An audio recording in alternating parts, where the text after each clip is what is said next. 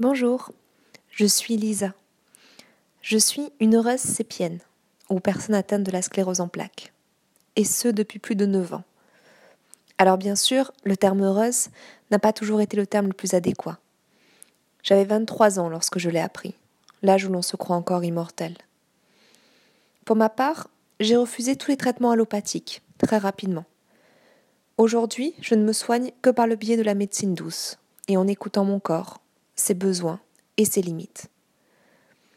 C'est donc mon parcours que je souhaite vous partager, car j'ai finalement choisi de regarder celle que j'appelle ma meilleure ennemie, non plus comme un drame et une fin en soi, mais comme un nouveau départ et comme une véritable alliée. C'est mon histoire que je souhaite livrer, et un réel désir de délivrer un message d'espoir, de rencontrer, échanger, partager avec des personnes sur ce même chemin.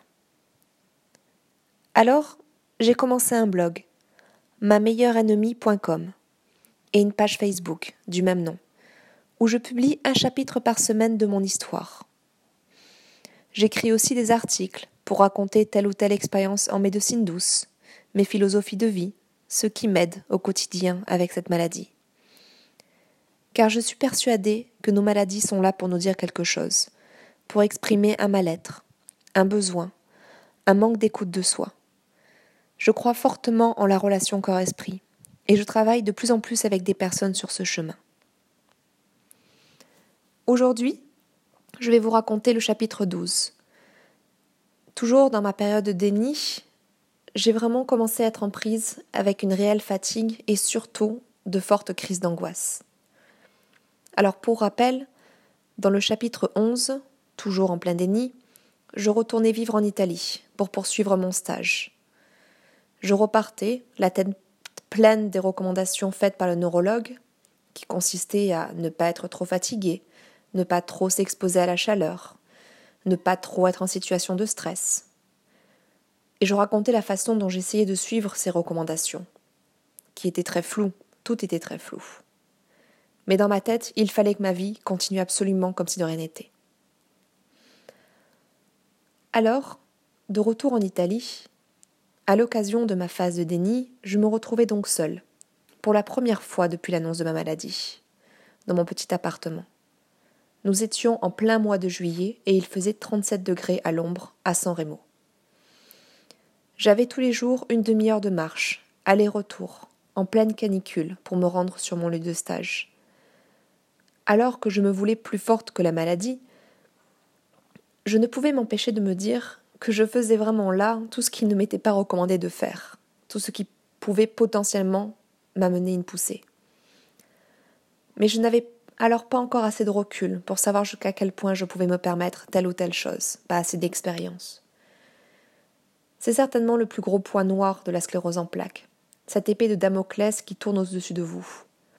À tout moment, une poussée peut arriver, mais vous ne pouvez pas la prévoir. Ceux qui vivent avec cette maladie savent à quel point cette incertitude est déroutante. Et pour ma part, il m'a fallu du temps pour apprendre à la domestiquer. Et, à ce moment précis, c'était cette angoisse que je sentais chaque jour monter en moi. Car il faut le dire, ces marches sous la chaleur m'épuisaient effectivement. Mais il en aurait été de même pour beaucoup de personnes. Et en fin de compte, au bout de quelque temps, le couvercle que j'avais mis sur tous les événements récents commença à s'agiter. Toujours borné dans mon idée que la vie devait continuer coûte que coûte, des bouffées d'angoisse commencèrent à m'assaillir, de plus en plus régulièrement. Je me retrouvais à palper tout le temps mon ventre et mon torse pour être sûr de bien le ressentir, que les sensations étaient toujours les mêmes. À chaque bouffée d'angoisse, j'avais l'impression que ma sensibilité n'était plus la même, et je pouvais passer une heure à passer ma main sur mon ventre. Tantôt j'étais convaincue qu'une autre poussée apparaissait, et tantôt je m'apaisais, reconnaissant que je m'étais trompée. Et ces épisodes d'angoisse pouvaient arriver plusieurs fois au cours d'une même journée. Je partais m'enfermer aux toilettes pour me toucher tout le torse à me demander s'il était vraiment normal. Et pourtant, quelque part, je persistais toujours à refuser l'arrivée de cette maladie dans ma vie. Alors qu'elle m'obsédait, je m'efforçais de faire comme si elle n'existait pas, la reniant complètement. Alors, pourquoi le déni? En réalité, le déni survient lorsque nous nous retrouvons à nier l'évidence, à ne pas accepter de voir une réalité trop angoissante. On parlera de déni de grossesse, par exemple, mais il existe d'autres catégories de déni qui agiraient pour nous protéger. C'est le cas aussi du déni face à un deuil ou face à une maladie, évidemment. Lorsque nous ne sommes pas prêts à voir la réalité, une partie de notre cerveau réussit à s'aveugler. C'est un réel réflexe de sauvegarde face à une angoisse insurmontable, insoutenable. Et certaines personnes peuvent rester bloquées dans cette phase pendant longtemps. On parle alors de déni de réalité. Durant cette phase de déni, j'étais très dure et très intransigeante envers moi-même, à ne pas accepter ce qui m'arrivait. J'étais de nature pétillante, et d'un seul coup je me retrouvais angoissée, avoir peur de tout, triste, maussade. Je ne me reconnaissais pas. Je ressentais de plus en plus cette violence intérieure, et elle se transforma très vite en angoisse latente. Et, comme je vous le disais, cela prit chaque jour de plus en plus d'ampleur. Plus je cherchais à l'éviter, plus la tension que j'avais en moi cherchait à s'exprimer. Et elle commença par s'exprimer surtout la nuit, ou surtout le soir, à la tombée du jour, par le biais de cauchemars terribles.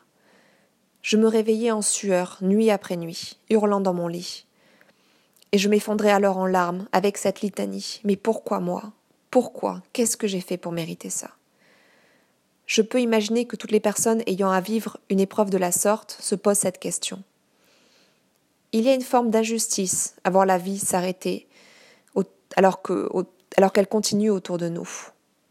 Et pour nous, elle s'est vraiment arrêtée à un moment, et nous n'avons pas encore la clé pour la redémarrer. En réalité, mon déni m'évitait juste de regarder pleinement et d'accepter pleinement ce nouvel événement. D'ailleurs, cette phase de déni était en réalité le préambule à l'expression de la colère. Il me fallait du temps pour prendre réellement conscience de l'impact que cette sclérose en plaques pourrait avoir dans ma vie. Et c'est vraiment à partir du moment où j'ai commencé à prendre conscience de cet impact qu'une rage sourde commença alors à monter en moi.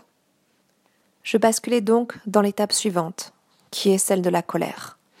Cela sera l'objet de mon chapitre 13, que vous retrouverez la semaine prochaine. Si vous êtes intéressé par cette histoire, par le message d'espoir que je cherche à faire partager, n'hésitez pas à faire passer ce podcast autour de vous. N'hésitez pas à l'envoyer à des personnes qui pourraient en avoir besoin. N'hésitez pas non plus à consulter mon blog. Et si vous avez des questions, n'hésitez pas à venir me voir. J'échange avec grand plaisir avec les personnes qui viennent me voir. Je vous souhaite à tous une excellente journée et vous dis à la semaine prochaine. Au revoir.